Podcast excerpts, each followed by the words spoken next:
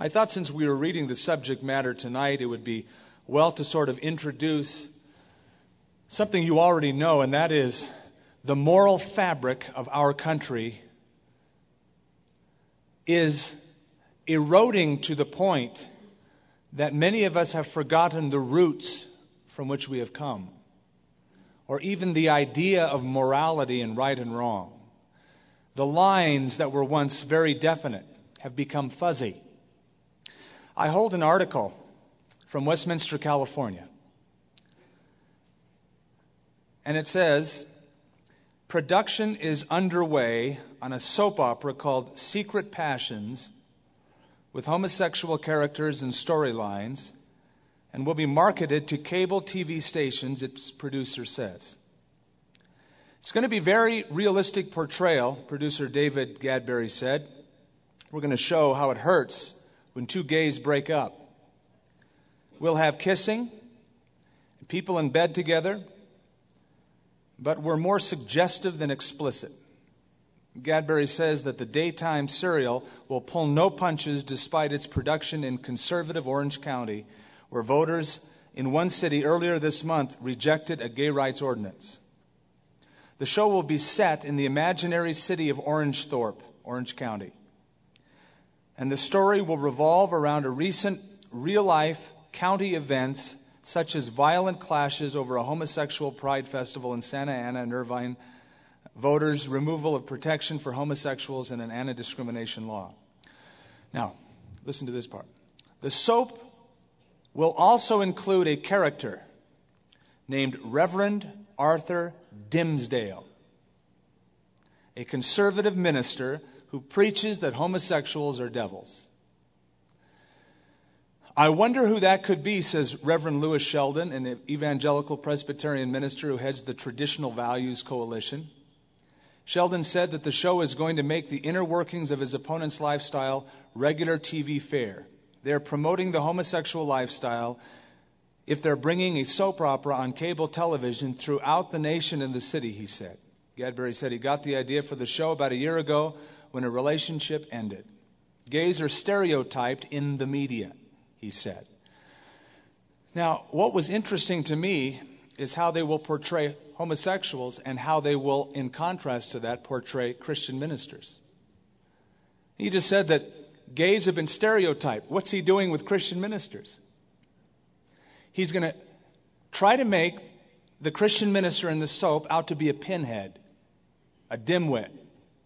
This guy who's blinded with religious fervor, who doesn't think and doesn't contribute to the community, so that everybody will find favor for the gays. Of course, we could read articles like this ad nauseum, they're all over the place. But suffice it to say, it's just another point of erosion in the moral fiber of this country. It happens slowly instead of instantly. The changes are occurring little by little as each day unfolds. And what that does, it produces a numbness where pretty soon people just say, well, it happens all the time, man. Just, you can't fight it. And that's, in fact, people say, it's all right. It's okay. It's just an alternate lifestyle. And if you dare speak out against this form of wickedness, you will be branded. You will be labeled as narrow, narrow minded, a non thinker, you're not contributing, but you are hindering society. In fact, you are the problem. You are the one, not anyone else. It's you Christians that are the problem. Remember the old story of the frog in the kettle? You put a frog in boiling water, it'll jump out. It knows it's hot. It has a, at least it has a brain. Put a frog in warm water and slowly increase the heat, and the frog will die He'll boil to death if the heat rises gradually. The difference will not be noticeable because it's a gradual rise instead of a sudden rise. In metaphor, that's happening in our country. And you are a minority. If you are a Christian in love with Jesus Christ, devoted to His word and His ways, especially if you are an unashamed Christian to speak the truth loving people, no matter if they're heterosexual, homosexual, but at the same time standing up for what is right. You are a minority. And more and more, beware because you will be seen as the problem. Lot had already compromised his position in Sodom. And yet, there was such a difference between Lot and the Sodomites that Lot was the problem, according to them. Well, we're back in chapter 18. That was by way of introduction for the evening. Not an appealing introduction, perhaps, but an introduction nonetheless. But tonight we're going to deal with Sodom and Gomorrah. Sodom, of course, is one of the most wicked cities ever mentioned in the Bible. It's mentioned six times in the Old Testament, four times in the New Testament. It has become a proverb for wickedness and also for judgment. We don't know how Sodom got to be like it was. It seems that sometime in its history, it lost moral consciousness. And gradually they gave way to the lifestyles that we'll read about in chapter 19. It didn't happen suddenly, but it did happen. As we mentioned before, in fact, Thursday night, it is remarkable that Sodom was destroyed by God only 450 years after the flood. A short period of time for mankind to remember that kind of judgment and for that kind of a judgment to elapse from their memory and then fall right back into that kind of perverse wickedness. There's a scripture in the book of Ezekiel that speaks about one of the problems with Sodom that perhaps is the key to how it became this corrupt. Let me read it to you. As I live, says the Lord God, neither your sister Sodom nor her daughters have done as you and your daughters have done. This was the iniquity of your sister Sodom. She and her daughter had pride, fullness of food, and abundance of idleness. Neither did she strengthen the hand of the poor and the needy. And they were haughty and committed abomination before me. Therefore, I took them away as I saw fit. Pride, a lot to eat, and they sat around. An abundance of idleness. And they got fat and sassy. And they eroded spiritually from a position of perhaps once walking with God. And the Lord knows they had the witness, didn't they? They had God's grace extended to them already. Remember their past history. Remember when one of the five kings Chedorlaomer of Elam came with four allies, swept through the southern region of the Dead Sea, and captured the cities of the plain, including Sodom, Gomorrah, Admah, Zeboim, and Zoar. Took them captive, made them slaves. Abraham came by God's grace with 318 armed servants and delivered the people of Sodom from slavery and brought them back to safety. They saw that. They saw God's grace. A man of God rescued them. Then they were able to witness the exchange between Melchizedek, the priest of Salem, and Abraham as he paid tithe. Then they were able to also watch their own king, the king of Sodom, as he said to Abraham, Here, take some spoil for yourself. Just give me my people back. And Abraham said, No, lest anyone should say, You made Abraham rich. And so they had witness after witness, and still their heart became hardened. They lost any kind of moral absolute. They did what was right in their own eyes. That's recurrent, by the way. I don't know why it is, but human nature doesn't learn from the past. My history teacher, over and over again, I mean, every class, he would say, Those that fail to learn from history are doomed to relive it. He was right. Because later on, the children of Israel, during the time of the judges, forsook the Lord, and every man did what was right in his own eyes. In other words, they came from a place of moral absolutes to a place of moral existentialism. Hey, man, you're your own judge. There's not one basis of right and wrong, there is no universal base of morality. You are your own judge. And if that's cool for you, Hey, that's cool for you. And what's cool for me may not be cool for you, but let's just be cool together. Tolerance became the watchword instead of righteousness. Every man did what was right in his own eyes. Well, uh, we're going to contrast, as I said, Abraham tonight and Lot. We mentioned at the beginning that Abraham was an example of a blessed man. In fact, God uses that word more of Abraham probably than anybody in the Old Testament. Abraham, who was Abram then, I'm going to bless you. And I'm going to make you a blessing, and in you all the nations of the world will be blessed. What a great promise. Now, in contrast to him, we have Lot, who didn't live a blessed life, he lived a blasted life. He was frustrated, beat up, war torn from the carnality of the world that he was indulging in. And he looked toward Sodom longingly. Then he pitched his tent toward Sodom. Then he moved to Sodom. And in chapter 19, we see him as a gatekeeper in the city of Sodom, a man of prominence, one of the judges, the rulers of the city of Sodom. Which reminds me of Psalm 106, where it says, God granted them their request, but sent leanness to their souls. What a condition giving them their request, yet experiencing leanness spiritually. Oh, he had everything he wanted nice city, nice home, a man of prominence, position, but spiritually he was weakened. He had a form of godliness, but he denied the power thereof. God sent leanness unto their souls. You know how it is that sometimes you will long and search for something, you pray for it over and over and over again. Oh God, I know that this is perfect for me. Please let me have it. Only to find out later when God says no, that God knew best all along. And you go, Whew, thank you, Lord, for not answering my prayer.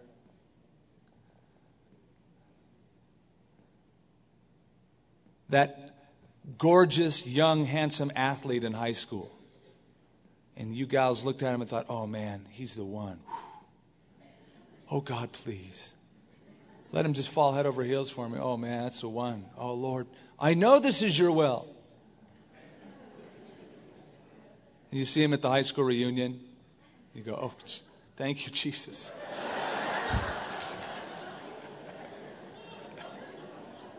He's wearing the rainbow tie with a pot of gold at the end of it.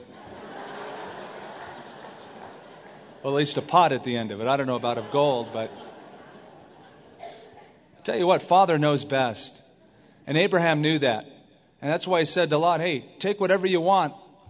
Take whatever portion of the land. I'll take whatever's left. For God had told him, I am your shield and your exceeding great reward. Hang with me, Abram. Let me fulfill your life. Don't look for fulfillment in all of these other things that the world has to offer. Let me protect you, and let me be your reward. Um, and the second part of chapter 18, verse 16, we begin. We see that Abram, at this time his name has been changed to Abraham, becomes a prayer warrior, an intercessor. And we remember that three visitors had come. And without rehashing it, one of them was the Lord, and two of them were probably angelic visitors. If you weren't here for last week's message and you think, what? You can get the tape. But what is amazing is just how hospitable Abram is. Not knowing it's the Lord, later on he no doubt finds out, but it's a great picture of Abraham chit chatting with God, hanging out with the Lord, enjoying intimate fellowship. Stands up, runs out, and goes, Hey, can I cook you guys a meal? Runs in, Sarah, bake bread. And then he goes out and gets a goat, prepares it, and sits down and has a great meal with the Lord. You know, I, I've always been intrigued, especially in the New Testament, just how much Jesus loved to eat. We see him at the Last Supper. We see him after the resurrection breaking fish, and their disciples are eating with him. He said, of course, in Revelation, Behold, I stand at the door and knock. If anyone will open the door, I'll come in and eat with him. And what did he say to Zacchaeus? Hey, get down. I'm going to have lunch at your house today. That is because, as most of you are already familiar with, that food was considered a sacred thing by the Jews. To eat a meal was to exchange an intimate form of fellowship because the food nourishes you and it nourishes me and we become one. And just the idea of Abram, who's called in the Bible the friend of God, intimately sharing a meal with God, chit chatting. I love that. I hope that the Lord to you is more than this distant, far off, awesome, austere figure. That he is Abba, Daddy, Father.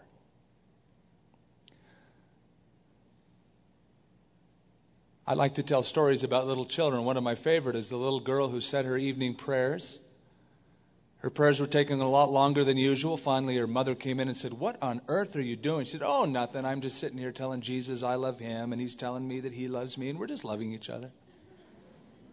Beautiful picture of a Christian, abiding in Christ, having that warm and intimate fellowship. But let's get into the, uh, the intercession of Abraham. Then the men rose up from there and looked toward Sodom, and Abraham went with them to send them on the way. The Lord said, Shall I hide from Abraham what I am doing? Since Abraham shall surely become a great and mighty nation, and all the nations of the earth shall be blessed in him. For I have known him in order that he may command his children and his household after him that they may keep the way of the Lord to do righteousness, justice, that the Lord may bring to Abraham what he has spoken to him. You're going to watch Abraham praying for Sodom, a wicked city, and God is saying, hmm, how much should I convey to Abraham? I'm going to use him, I'm going to bless him. He's going to be an important figure throughout history. How much should I reveal to him? And as God reveals his ways of judgment to Abraham, Abraham will be moving in quickly to intercede on behalf of a wicked city. You know, as I read this, I thought, the wicked really owe a lot to the godly. It is because of the godly that the wicked are not consumed. It's because of the presence of God's people that the world isn't swept away. One day, the godly will be removed and God's judgment will reign upon the earth. It's a scriptural principle. It was because of Jacob tending the flocks of Laban that God blessed and multiplied the flocks of Laban. Potiphar was blessed and he prospered because Joseph was the caretaker of his home. The people on the boat in the New Testament, Acts 27, were kept alive because Paul the Apostle was going to Rome, and God spared their lives and even gave him a prophecy, and the angels of God were there to protect them. And the wicked really owe a lot to the righteous who prevail for their cities and their countries and their governments in prayer. And yet, they won't appreciate it. They'll see you as the problem, you as the menace, but you just hang in there and you intercede for them. In fact, God is looking for intercessors the book of Isaiah, I think he says, And I wondered why I found no intercessor, someone to stand in the gap. God is looking for prayer warriors for this country. And I'll tell you what, you know we need it. We need prayers. Paul the Apostle said, I would, first of all, that prayers and supplications and giving of thanks be made for all men, for kings, rulers, all who are in authority, that you may live a quiet and peaceable life. Samuel to the children of Israel said, Far be it from me that I should sin against the Lord and ceasing to pray for you. Interesting concept. Far be it that I would sin against the Lord and ceasing to pray for you. God's looking for intercessors, prayer warriors, to stand in the gap for families, nations, and this planet. Now, back to verse 17. Shall I hide from Abraham what I am doing? since Abraham will surely become a great and mighty nation, and all the nations of the earth will be blessed in him. For I have known him in order that he may command his children and his household after him, that they keep the way of the Lord to do righteousness, justice, that the Lord may bring to Abraham what he has spoken to him. And the Lord said, Because the outcry against Sodom and Gomorrah is great, and because their sin is very grievous, I will go down now and see whether they have done altogether according to the outcry against it that has come to me, and if not, then I will know. Important principle is brought up. God says, How much should I reveal? We have partial knowledge, folks. We do not see everything. Now, there's a lot we do see because of the lens of the Scripture. God's will is revealed to us, but we don't know it all. Deuteronomy 29 29. The secret things belong to the Lord, our God, but those things which are revealed belong to us and to our children, that we may do the works or all of the word of the Lord. God has revealed to us part of his plan, but not all of it. Now, a lot of times you wonder at the plan of God and you question it. Why did God allow that to happen? And Abraham is going to be wondering that. Now, why would you overthrow the righteous with the wicked? I thought the judge of all the earth was to do right. And how often have we questioned God with questions like, why? How come? You don't have all the answers, and God doesn't owe you an explanation. You're to trust Him. The judge of the earth will do right, no question. Every now and then somebody will say, God's been good to me. And I know what he means by that. He means that this person is experiencing the goodness of God. Truth is, God's good to everyone.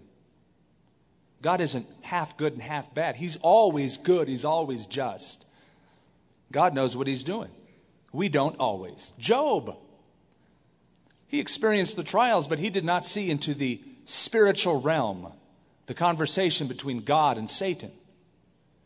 And when he suffered what he suffered, he didn't understand that there was something going on in the unseen world, and he was being played as part of that conversation. And so Job's wife comes to him after all of the devastation and the disease, and she says, Curse God and die. Thank you. Encouraging word. Wouldn't want a prayer partner like that. Just curse God and die, and give it up. Look what's happened.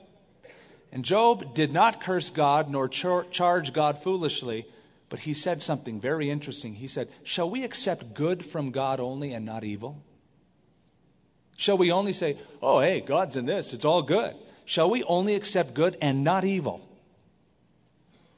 Hey, I don't know what's happening, woman, but I'm not going to curse God. He knows. He's in heaven. And what He has revealed, good enough. Verse 19, actually, in all of this, we are seeing insight into the mind of God. These are God's thoughts toward His servant. Ever think what God thinks about you? Ever think, I wonder what kind of thoughts are bouncing around God's mind about me? I know God loves me. I guess He has to. He's God. But I wonder if He likes me. And I refer you to Jeremiah 29 sometime. For I know the thoughts that I think toward you, says the Lord. Thoughts of good, not of evil, to give you a future and a hope, not of calamity. My thoughts are good towards you, they're gracious towards you. And he has gracious thoughts toward Abraham. For I have known him Notice, in order that he may command his children and his household after him, that they may keep the way of the Lord to do righteousness and justice, that the Lord may bring to Abraham what he has spoken to him. The plan that God had for Abraham was twofold. He had a public plan that he would be a blessing to all the nations. Jesus Christ would eventually come from his lineage. But secondly, for his family, it was a personal plan that he would model the truth of God to his kids. That was God's plan for him. It is always the responsibility of parents to communicate truth to the next generation, and it's always tragic when the next generation doesn't see the truth of God from mom and dad. Now, every now and then, parents will, as their children get a little older, start thinking, oh, you know what? Boy, look at him. He's getting old and he's picking up some of these bad habits. You know, honey, I think it's time we go to church. We need to send these kids to Sunday school. They need to get morals, they need to get truth, they need to walk right. And so often they'll come, bring their kids to Sunday school, but if truth is not modeled in the home, it won't be adequately communicated. If you say, well, it's up to the Sunday school, they're supposed to give them all these things. Failure of the church today they're not training our kids or Christian schools. No, it's the failure of parents to adequately communicate the truth to the next generation. And according to God, Abraham was to model it. All right. Verse 20 The Lord said, Because the outcry against Sodom and Gomorrah is great, because their sin is very grievous, I will go down now and see whether they have done altogether according to the outcry against it, that it has come to me, and if not, I will know. Verse 20 is, in one sense, frightening because it means that not one ounce of wickedness goes unseen by God. He sees it all, He knows it all. He hears the cries. When Cain killed Abel, what did God say? He said, Where's your brother? Behold, the blood of your brother is crying to me from the ground. In the book of James, by way of example, James says, The wages that your workers earn that you have not paid them who mowed your fields are crying out unto the Lord of the Sabbath. Wickedness, all of it, every thought, is perused and seen and observed, taken note of by the Almighty. I will go down now and see. You know, God hates sin, but He always makes a thorough evalu- evaluation before He judges. He never just flies off the handle and panics. Okay, I've had enough. Boom, smoke you. The idea here, written in anthropomorphic terms so we can understand them, is that God makes a complete evaluation before He judges, which we ought to take an example of. Because we're prone to judge without getting a full account. And Proverbs 18 says that he who hears a matter, or he who judges a matter, before he hears all of it, is a fool. It is a folly and a shame to him. So next time you hear gossip and somebody tells you something about sister so and so, and you go, oh, really? And you start judging, you're a fool. The best thing for you to do is tell that person, um, What's your name? Can I quote you on that? And then go to sister so and so and say, listen, this person brought this to my attention. Is that so? Is this something I can help you with? Hear the whole matter. Well, let me tell you the whole thing. Oh, I see. Now I understand. God is checking out Sodom and Gomorrah prior to the judgment. And the men turned away from there, verse 22, and went toward Sodom, and Abraham stood still, or still stood before the Lord. And Abraham came near. this is a great part. Listen to this question. It said, would you also destroy the righteous with the wicked? What's the answer to that? No, he would not. And we'll go on and we'll see how that develops. Would you also destroy the righteous with the wicked? Suppose there were 50 righteous within the city. Would you destroy the place and not spare it for the 50 that were in it? Far be it from you to do such a thing as this, to slay the righteous with the wicked, so that the righteous should be as the wicked. Far be it from you, shall not the judge of all the earth do right? Now, he recognized something essential about the character of God that God is just, God is righteous, and God makes a difference when he judges. He knew that. He knew the character of God, and there's a secret to effective prayer. True prayer that is effective is always based upon the revelation of who God is. See, this is what he knew about God, and based upon what he knew about God, his character, he made his prayer. So often we pray a lot differently. We imagine that prayer is getting ourselves out on a limb so far and then begging God not to let anybody cut it off. But true prayer is based upon the character of God revealed in the Word of God. He knew that God was judge of all the earth, that He was right, and He knew that God wouldn't destroy the righteous with the wicked. And true to form, the Lord said, If I find in Sodom 50 righteous within the city, I will spare all the place for their sakes. Hmm. Imagine, you get 50 in that whole city. I'll spare the whole city. And Abraham answered and said, Indeed, now, I who am but dust and ashes have taken it upon myself to speak to the Lord. Suppose there were five less than fifty righteous. Would you destroy all of the city for lack of five? And he said, If I find there 45, I will not destroy it. Then he spoke to him yet again and said, uh, Suppose there were 40 found there. He said, I would not do it for the sake of 40. And he said, Let not the Lord be angry, and I will speak. Suppose 30 should be found there.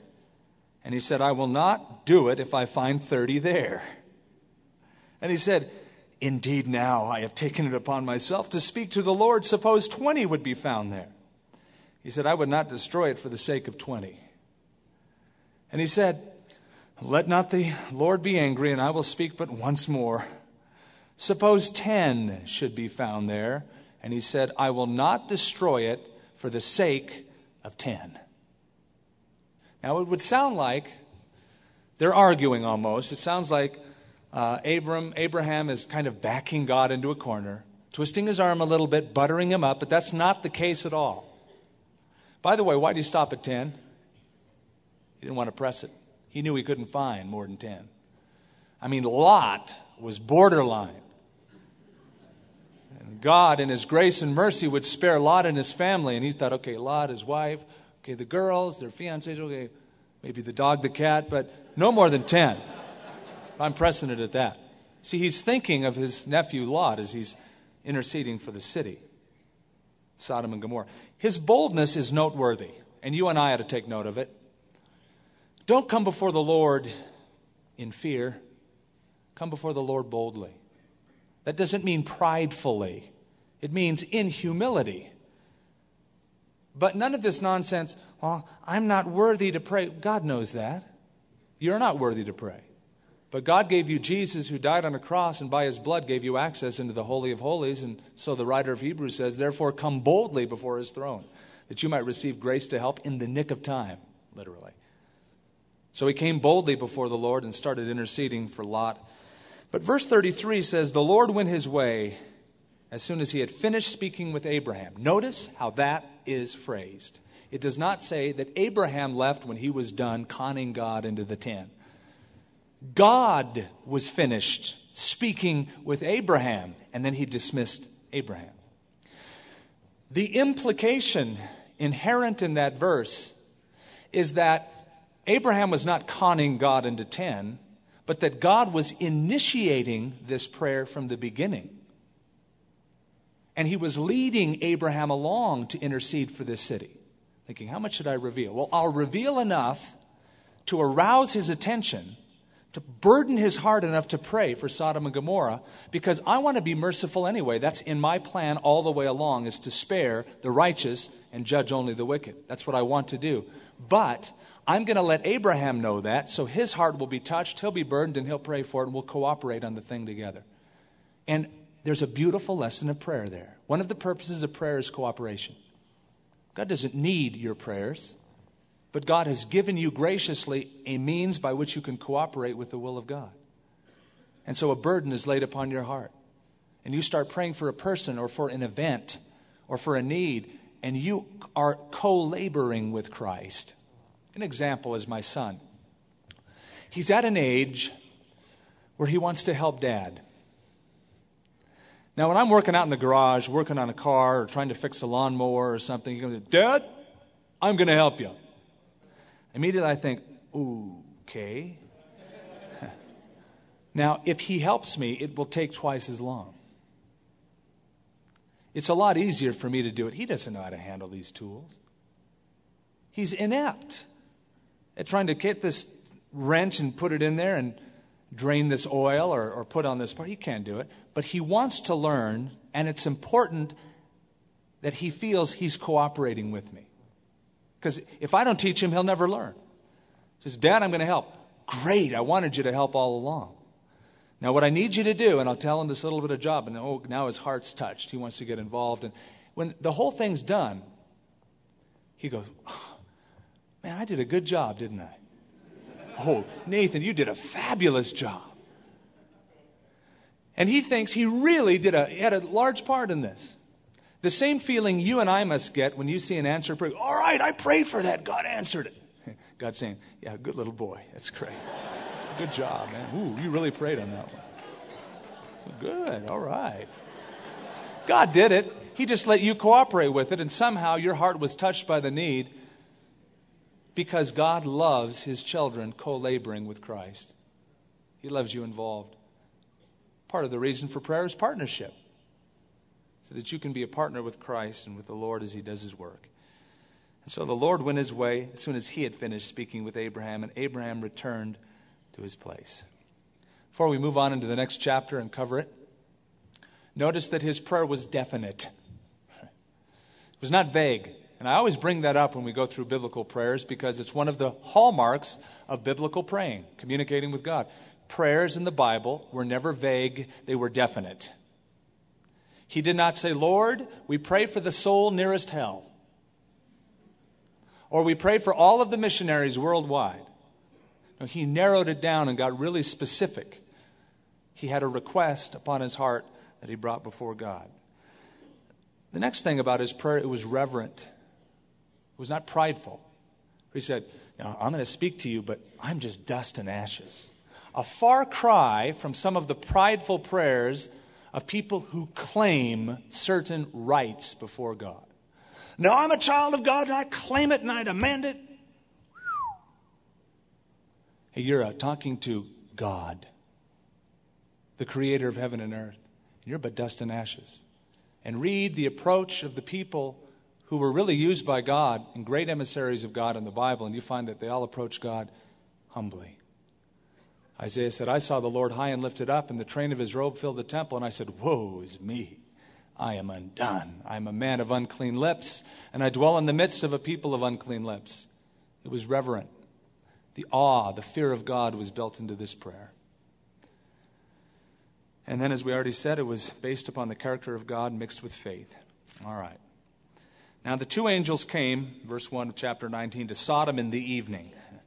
And Lot was sitting in the gate of Sodom.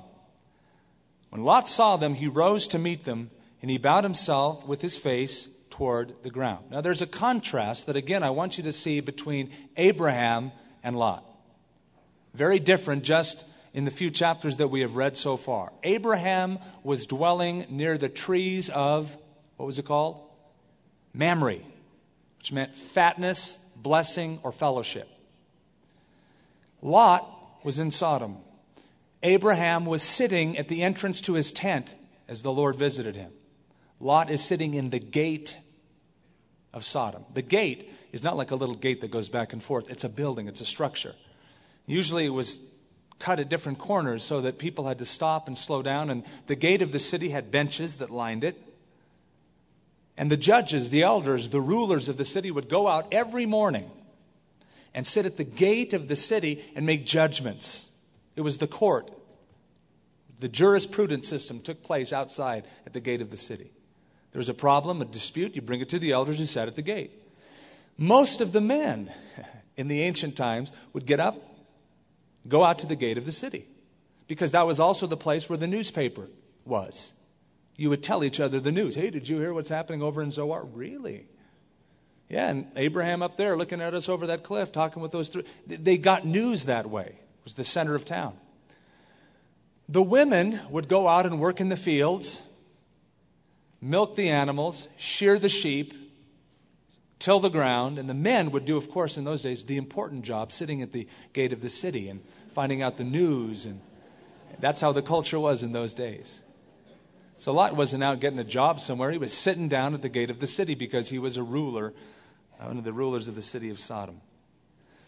Another thing that you can see a contrast is that when the Lord visits Abraham, in chapter 18, we read that Abraham hurried to his feet, made haste, and ran to greet these characters. When they come to Sodom, Lot arose to meet them, but there was no hurry in his pace, nothing pressing. All right, God's here. You know. No real haste from this angelic visitation. Another thing to contrast is that Abraham hurried to make them a meal. And he said to Sarah, Hey, bake your bread, and while you're baking bread, I'll go get a goat. It'll be a joint venture. Lot prepares a meal himself. His wife isn't involved, which would indicate that they're really not behind this whole idea of leaving Sodom after all. Her heart is wedded to Sodom. She doesn't want to leave, as evidence as she looks back longingly for the city. All right, he's sitting in the gate. He rose to meet him, bowed himself to the face toward the ground, common gesture of hospitality, and he said, Here now, my lords, please turn into your servant's house and spend the night and wash your feet. By the way, we always bring up first mentions in the Bible. This is the first time house is mentioned. And again, a contrast. Abraham, though very rich, 318 armed servants, lived in a tent. Lot lived in a house. He wanted the city life. Abraham was a pilgrim, a sojourner. Hey, just wherever God wants me. That's not to say that you shouldn't live in a house. Because he was living in Sodom in this house because he was so attracted by the ungodly lifestyle. Hey, there's a lot more to do in Sodom than out here in the plains. What, what do you do here, Abraham? I mean, I want to have some fun. And down there, there's a lot of glitz and glamour and entertainment. And so he moved for the wrong reasons there. So spend the night, wash your feet, then you may rise early and go on your way. And they said, No, but we will spend the night in the open square. But he insisted strongly. So they turned to him and entered his house, and he made them a feast, baked unleavened bread, and they ate. Now, before they lay down, all the men of the city of Sodom, both old and young, all the people from every quarter surrounded the house. And they called to Lot and said to him, Where are the men who came to you tonight? Bring them out to us that we may know them carnally. NIV says that we may have sex with them. So Lot went out to them through the doorway, shut the door behind him, and said, Please, and notice how he addresses these wicked people, my brothers. Do not do so wickedly. See now, I have two daughters who have not known a man. Please, let me bring them out to you, and you can do whatever you wish. Only do nothing to these men since this is the reason that they have come under the shadow of my roof. Lot is an example of someone who was so carnal, so half hearted. He was saved out of that city barely. But it's an example of a scripture in 1 Corinthians that I think we need to apply to our lives as we live and serve the Lord. You can turn there if you want. If not, I'll read it to you. The book of 1 Corinthians, chapter 3. And I think of Lot when I read this. He's a perfect example, unfortunately, of this text.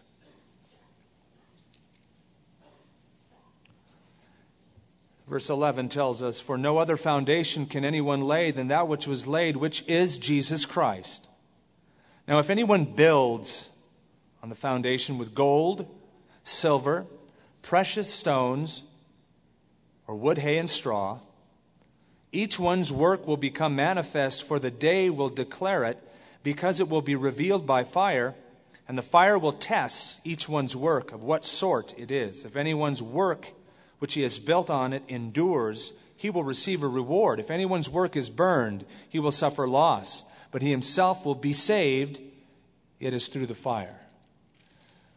Lot is a great example of that. The foundation for his relationship with God was already laid, but he, the, what he built upon, this wood, hay, and stubble, burned up in the judgment. He lost absolutely everything he longed for and planned for in his life.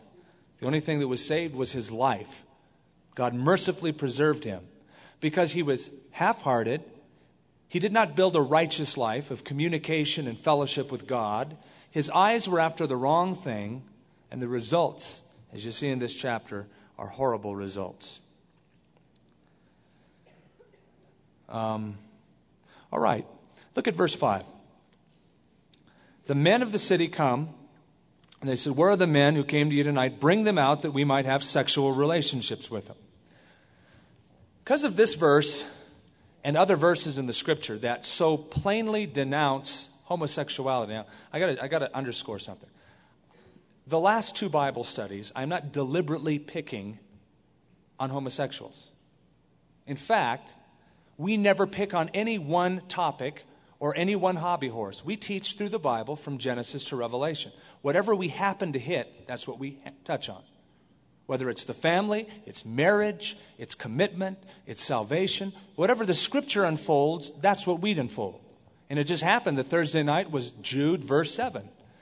If you're not familiar with that, you might want to read it. How God judged Sodom and Gomorrah because of their lust after other flesh, strange flesh.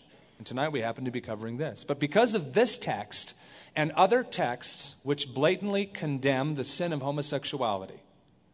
And because there are groups of people who would want to call themselves Christians, yet not repent of a homosexual lifestyle, there has been a reinterpretation of biblical texts to accommodate the lifestyle.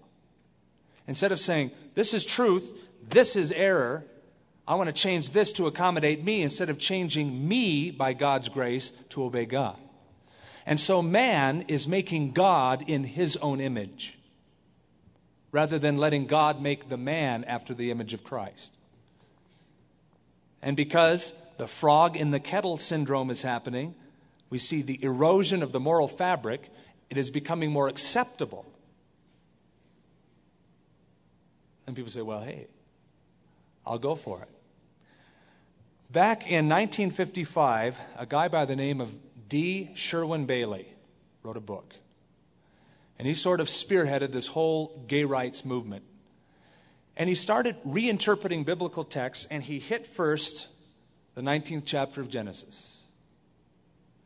And he said, The reason, it's a ridiculous explanation, the reason God judged Sodom and Gomorrah and called them wicked was not because of the men who tried to have sexual relations but it's because the men of Sodom and Gomorrah had forsaken the grace of hospitality. They were not hospitable to these men, they didn't extend the common courtesy of hospitality. You mean to tell me that you're going to serve a God who, because you didn't shake their hand and wash their feet, he's going to wipe out the whole city? That's the explanation. And what about all of the other texts, Leviticus, Numbers, 1 Corinthians, that plainly denounce homosexuality and say, says, thieves, adulterers, homosexual offenders will never inherit the kingdom of God. Those who are practicing those lawless deeds as a habit of lifestyle will never enter the kingdom of God. And what he does is he reinterprets those texts, saying, it's not that God is denouncing homosexuality. In fact, God is denouncing promiscuous homosexuality. It's okay, just do it with one partner. Don't spread yourself out. It's the promiscuity that God is denouncing. Because he was seeking to accommodate what he saw happening as a trend in the country and started shaping God after his own image. Then there was a guy by the name of Troy Perry who founded, actually, he was an ex Pentecostal minister, founded a church called the Metropolitan Community Church, a church that uh, caters toward the gay lifestyle. Let me find it.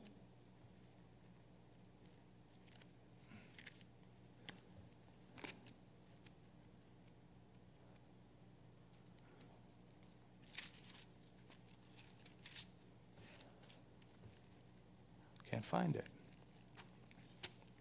Had a quote. Let's go on. So he says, See, now I have two daughters. You can do whatever you want to them. And notice what they said stand back.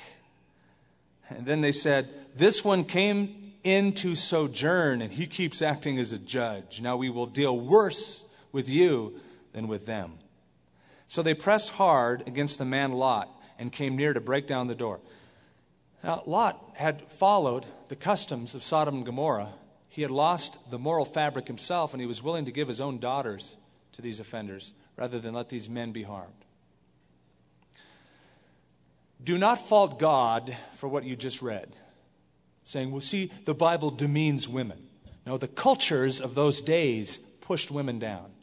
The culture of Sodom and Gomorrah and many of the Semitic countries made women objects rather than helpmates and persons. That was not God's original intent. From the beginning, God said He made a, a male and a female to be comparable, a woman to be comparable to the man to be protected, to be one with Him, not to be an object. It was never God's intention. Cultures still today, Buddhism, Hinduism, Islam, subjugate the role of the woman to the man, making her an object, not really that important. And to Lot, like the custom of Sodom, hospitality toward these strangers was a higher virtue than protecting his own daughters. Christianity elevates the position of a woman. Don't you dare say that God is a male chauvinist. It was Jesus Christ that liberated the women The New Testament liberated the women because in the culture of that day, the Greek culture, women were nothing. But Paul said, male and female, there's no distinction. And a husband ought to love and cherish and nurture his wife, not throw her out and divorce her at any kind of a whim. In fact, for a Christian, the relationships are put at a higher, more accountable plane than any other culture. That's why in the scripture, divorce for a Christian is like a big no no, even more so than an unbeliever, because to whom much is given, much is required. You're on a high standard to love and cherish and nurture that woman. So don't blame God for some of these things. God's just honest enough to, re- honest enough to record uh, the truth of how these men treated their wives. But the men reached out, verse 10, their hands and pulled Lot into the house with them and shut the door, and they struck the men who were at the doorway of the house with blindness, both small and great. So they became weary of trying to find the door. And the men said to Lot, Have you anyone else here? Sons in law, your uh, sons in law, your sons, your daughters, and whomever you have in the city, take them out of this place for we will destroy this place because of the outcry against them has grown great before the face of the Lord, and the Lord has sent us to destroy it. So Lot went out, spoke to his sons in law, who had married his daughters. Some versions say who were about to marry his daughters. Get up, get out of this place, for the Lord will destroy the city. But to his sons in law, he seemed to be joking. For an unbeliever, spiritual truth is hard to receive. And Lot had blown his witness, and there was no spiritual power in him anyway. His life, he was so compromised anyway. It's like, what, are you joking with me? You're preaching to me? Look at you. He had no power at all. When the morning dawned, the angels urged Lot to hurry, saying, Arise, take your wife, your two daughters who are here, lest you be consumed in the punishment of the city. And while he lingered, Interesting. While he lingered, get out was the message, but he lingered. Oh, this is home, man. This is what I've always wanted. The men took hold of his hand, his wife's hand, and the hands of the two daughters, the Lord being merciful to him. And they brought him out and set him outside the city. And it came to pass when they had brought them outside that he said, Escape for your life. Do not look behind you or stay anywhere in the plain. Escape to the mountains, lest you be destroyed. Lot said to them, Please, no, my lords. What? God's being gracious to you and you're arguing with the angels? Indeed, now your servant has found favor in your sight and you have increased your mercy, which you have shown me by saving my life, but I cannot escape to the mountains, lest some evil overtake me and I die. See, now, this city is near. This guy likes the city, doesn't he? Near enough to flee to, and it's a little one. Please help me escape there. Is it not a little one? My soul shall live. And he said to him, See, I have favored you concerning this thing also, so that I will not overthrow this city for which you have spoken. Hurry, escape there, for I cannot do anything until you arrive there. Mark that. Therefore, the name of the city was called Zoar. It's an important verse of Scripture that tells us an important principle about the nature and character of God, and that is in judgment, He makes a difference between a believer and a non believer. When the hailstones fell upon the enemies of Israel in the book of Joshua, supernaturally they only killed the enemies of Israel who were in the same battlefield with the children of Israel, but it miraculously did not strike any of the children of Israel because God was aiming them.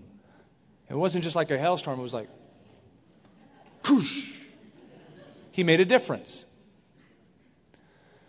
When God destroyed the world by water in the flood, he spared Noah and his eight sons. And there was a difference. Second Peter tells us that using both of these examples, God knows how to deliver the godly from judgment and reserve the judgment for the ungodly. That is part of God's pattern that will never change. In the future, there will come upon this earth, according to the scriptures, a time unparalleled in human history. It will not just be a little trial or a heartache or a bad circumstance, it will be the judgment from God upon this world. It's called the Great Tribulation. Now, I got to admit something to you. All of us face tribulation, Christian and non Christian. We're not exempt from the common everyday tribulations. Jesus said, In this world, you will have tribulation. You'll have it.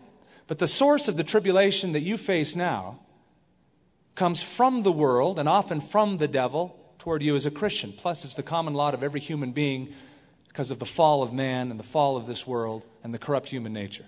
The sun, the rain falls on the just and the unjust alike. However, in the great tribulation, the source will not be from the world or from the devil. The source of judgment and tribulation comes from God. And according to God's nature, he will remove the righteous before he judges the wicked. To deny that denies the very fabric of the character and nature of God. He's always done it. When the source comes from Him, He will preserve. Now, Lot wasn't perfect by any stretch of the imagination. Yet, in the book of Second Peter, because of God's grace and the lens of God's grace, he's called righteous. And I read that, I went, What? See, the foundation was laid. He built upon it with wood, hay, and stubble, and it was lost. He was saved as though by fire. But he was preserved, and God saved him, as wicked as he was. Picture of a carnal believer, saved nonetheless, but what a miserable life. True to the nature of God, he preserved him.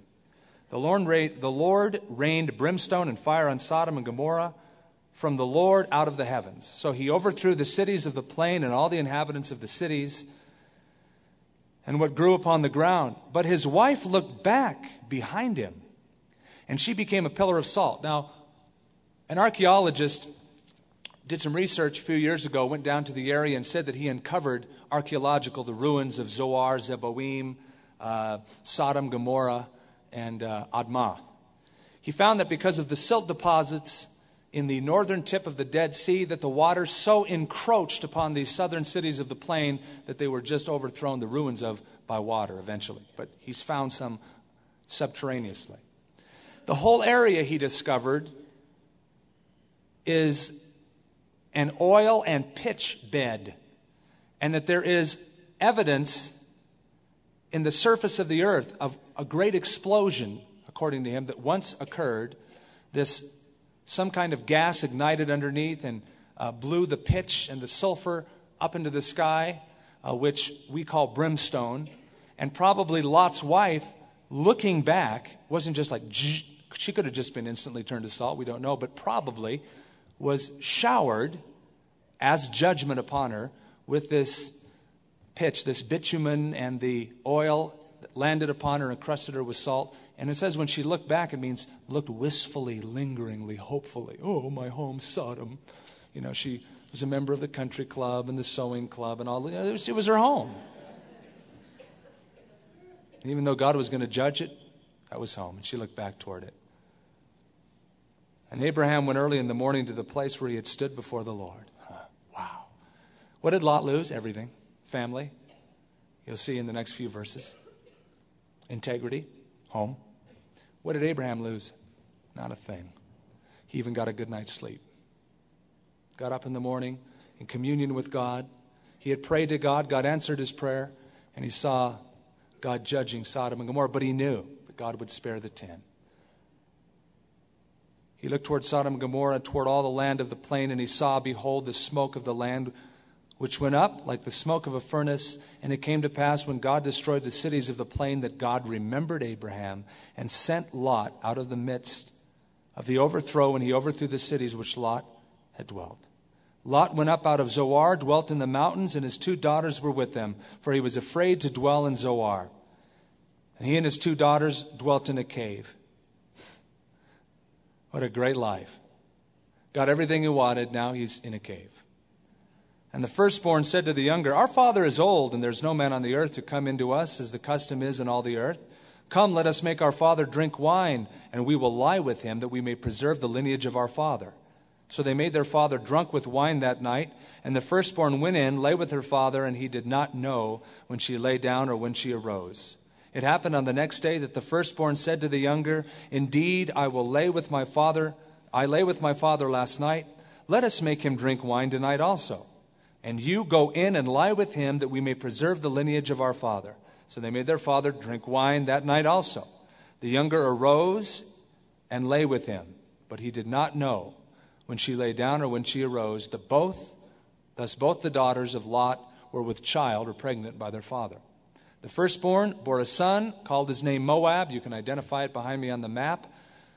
Had always been an enemy of Israel uh, from, well, all throughout its history. He's the father of the Moabites to this day. And the younger she also bore a son and called his name Ben Ami. He is the father of the people of Ammon to this day. We can comment a little more on this next week. But suffice it to say, what a contrast. Abraham, a blessed life, Lot, a blasted life. Abraham, blessed by God, in communion with God, following God's plan and purpose. Lot, seeing all the glitter and the glamour of the world, the life of Sodom, pitched his tent toward Sodom longed for all of those worldly things. It's the kind of a person who says, Well, I want to follow God, but I want all of the pleasure of the world at the same time. You can't have them. You can't serve two masters. You'll love one and hate the other. You'll follow one and despise the other, Jesus said.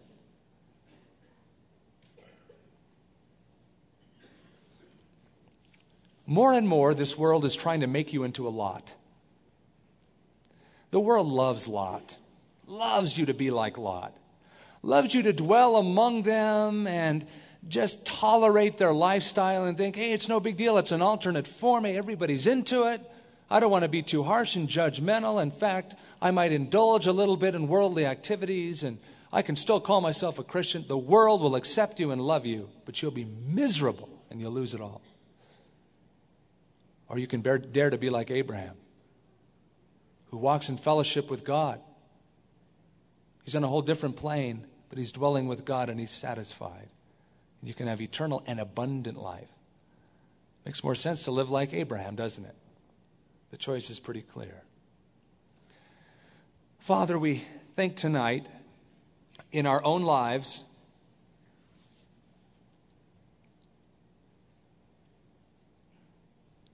those places of frustration, those times where we've lacked your fellowship and your presence. And some, Lord, are here tonight who are in that place like Lot. They've chased their dreams, and yet there's leanness to their soul. They've never found a real relationship with a living God through Jesus Christ. And they're tired of being sick and tired. And I pray that tonight, Lord, as right now they're contemplating their future and their life, that you would rescue them, Father, and bring them to yourself. And as you continue right now in an attitude of prayer and silence before the Lord, I'm going to give you an invitation. Perhaps you've never really made a commitment to Jesus Christ.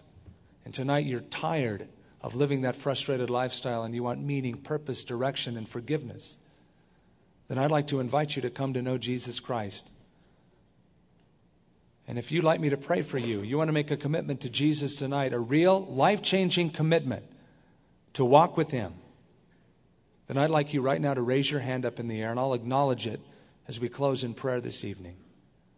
And I'll pray for you before we close this meeting. Raise up your hand if you tonight have decided and decide right now to follow Jesus, turn from the sin and follow Him. Just keep your hand up. God bless you toward the back. Anyone else? You want to turn around tonight and make some changes. God bless you. And you toward the back. Anyone else? Over here on the side. A couple of you toward the back. God's speaking to hearts around this auditorium. Don't close the door to the voice of the Spirit speaking to you right now. God's prompting you to make a decision to follow Him, then you respond right now by raising up your hand. Anyone else? Right up here in the front. God bless you.